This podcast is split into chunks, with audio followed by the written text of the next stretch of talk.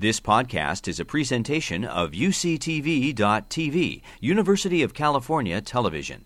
Like what you learn, help others discover UCTV podcasts by leaving a comment or rating in iTunes. Too many women have died. What if we could prevent breast cancer before it starts?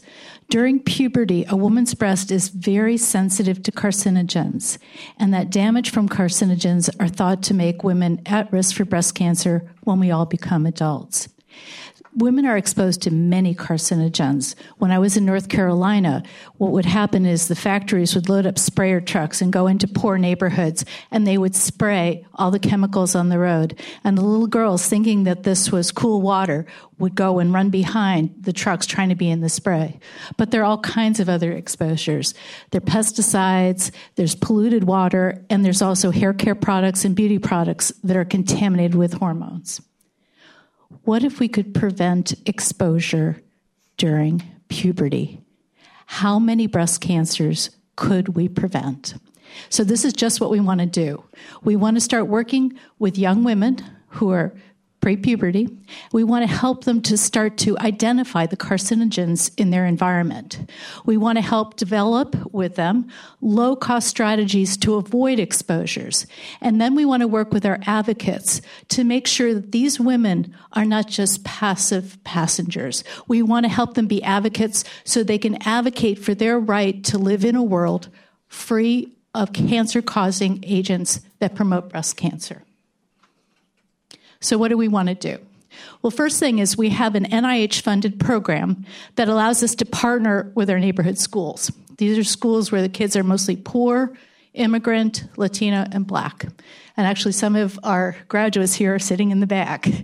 Um, and what we want to do is partner and select, with the permission of the schools and the parents, we want to find about 100 um, 8 to 13 year old women, and we want to part them, partner them with our graduates here, back here, who would be their mentors. And so we want to develop a big sister mentor and a young woman pair, and this is the unit that would be interacting with our team. So we want the team to go then and start looking at a woman's environment, to start to figure out what a woman is exposed to, and then take samples so our scientific team can start to test these environmental agents. Then we want to go develop prevention strategies. Some of them are very simple. You got pesticides on food, you go wash them. You have contaminants in hair care products, don't use them. We've been able to pilot these strategies and we found that they've been very successful. Then, once we start to look at the samples, we also want to collect the cells in the saliva of our young women. And we want to ask a very important question, which is if you have specific carcinogens that the women are exposed to, how much DNA damage are they sustaining? And then we want to develop and look at our prevention strategies and say, okay, if we start preventing exposure, do we lower the levels? And very importantly, are we able to stop this DNA damage? Now, there are all kinds of DNA damage events that can occur. You can have mutation, where a hunk of the DNA is taken out. Usually that's thought to be pretty irreversible. But there are other kinds, like epigenetic damage, where normally the DNA is spun around a spool or a histone, and that can get unraveled. A little unraveling is fine, a lot is really bad. So we want to see at the time of puberty how much damage is there, and if we get rid of the contaminants, can we fix it? Then we want to go work with our really, really cool advocacy team. And actually, Susan is here in the audience. We have both legislators and we have advocates. And we want to go take our young women and we want to help them to become advocates in their own right. We want to present their program to their school, to their parents, and also start to interface with the legislature, so uh, the California Senate, and also the U.S. House. And this is through the partnerships that we have existing. All right. So initially, we're going to start in Southern California.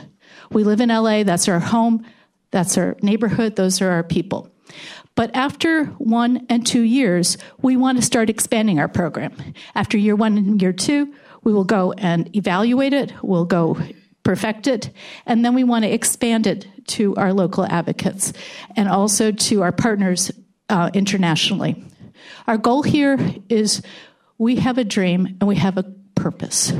We want to go create a generation of empowered young women who will advocate for their health, be able to go and avoid exposures, and then be able to go out and demand environmental justice and to live in a world free of breast cancer prevention, breast cancer agents. Thank you very much. Exactly at five minutes. That was great.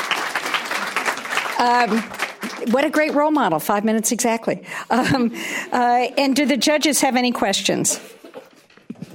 I just have one question. How would you avoid selection bias, avoiding uh, working with only the most motivated women um, and not being sure then that it would work with the most vulnerable? So I think first we're going to have to work with the most motivated because those are our initial group. Those are the people who we're going to test things out with and we're going to go and see what works and what doesn't. So those are the people that we need initially. And we got a whole bunch of them in this room. But I think ultimately, what your point is really good. Then we want to start expanding it to the school in general. And so this is why it's really nice we have our NIH funded STEM program because that involves the whole school. So initially we thought, you know, if we're piloting things, getting feedback, you know, 100 is a good number to work with. But then we really want to be able to expand so we don't have that selection bias. And that's a great question. I have one additional question. You mentioned can your you team put the members. mic up at your You mouth? mentioned your team members. Could you have them raise their hands? Up we go. Actually, you guys stand up. Come on. Don't be shy. so they came all the way from LA. And it's out, come on, Alan, up we go. so these are our big sips. And my follow up to that is Are you working with members in your community already on your SoCal STEM project? Yes, very much so. So we're moving. We've um, Chris Sistrunk, who's my partner.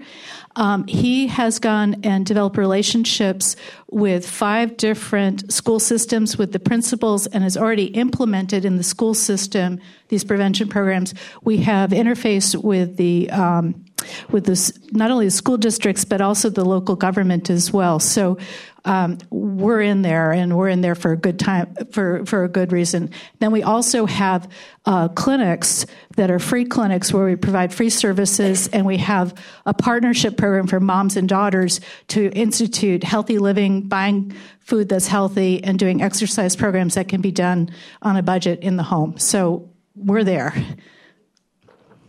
Any other questions from the judges? Uh, the one I had is this Will this all be student, citizen, scientists, or does it move to a professional level at some point? So not the, I don't want to say you're not professional. No, but. no, no. They're, they're going to be professionals very soon. Yes.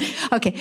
Um, initially, the sample collection and the querying will be will be student, uh, student scientists but the actual analysis, we have a whole group, and actually some of our environmental scientists are here. We have a whole group at City of Hope of people who do epigenetic studies, who do chromatin analysis, who do microRNA analysis, who do environmental toxicology studies.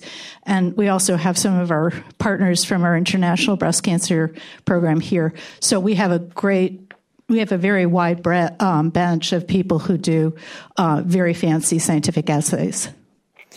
And then my, one of my other questions was Will there be two groups, one that has an intervention and one that doesn't? Initially, no, because we're dealing with a small number. And I think what we need to really do is first test this out. What we would then ultimately do is do a randomized placebo controlled trial. And, you know, normally I run a lot of prevention trials like this. Uh, but initially, we really need to develop all the feasibility, get the kinks out, and make sure it's working well. Mm-hmm. Well, and Yes. Dr. Love, I'll repeat the question. You're going to use um, saliva instead of something like nipple aspirate fluid.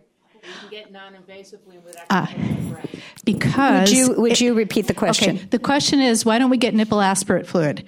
And the reason is because we're de- we're dealing with eight to thirteen year olds. So to get IRB approval, spit. No, no, they they ha- they have hopefully not gotten pregnant.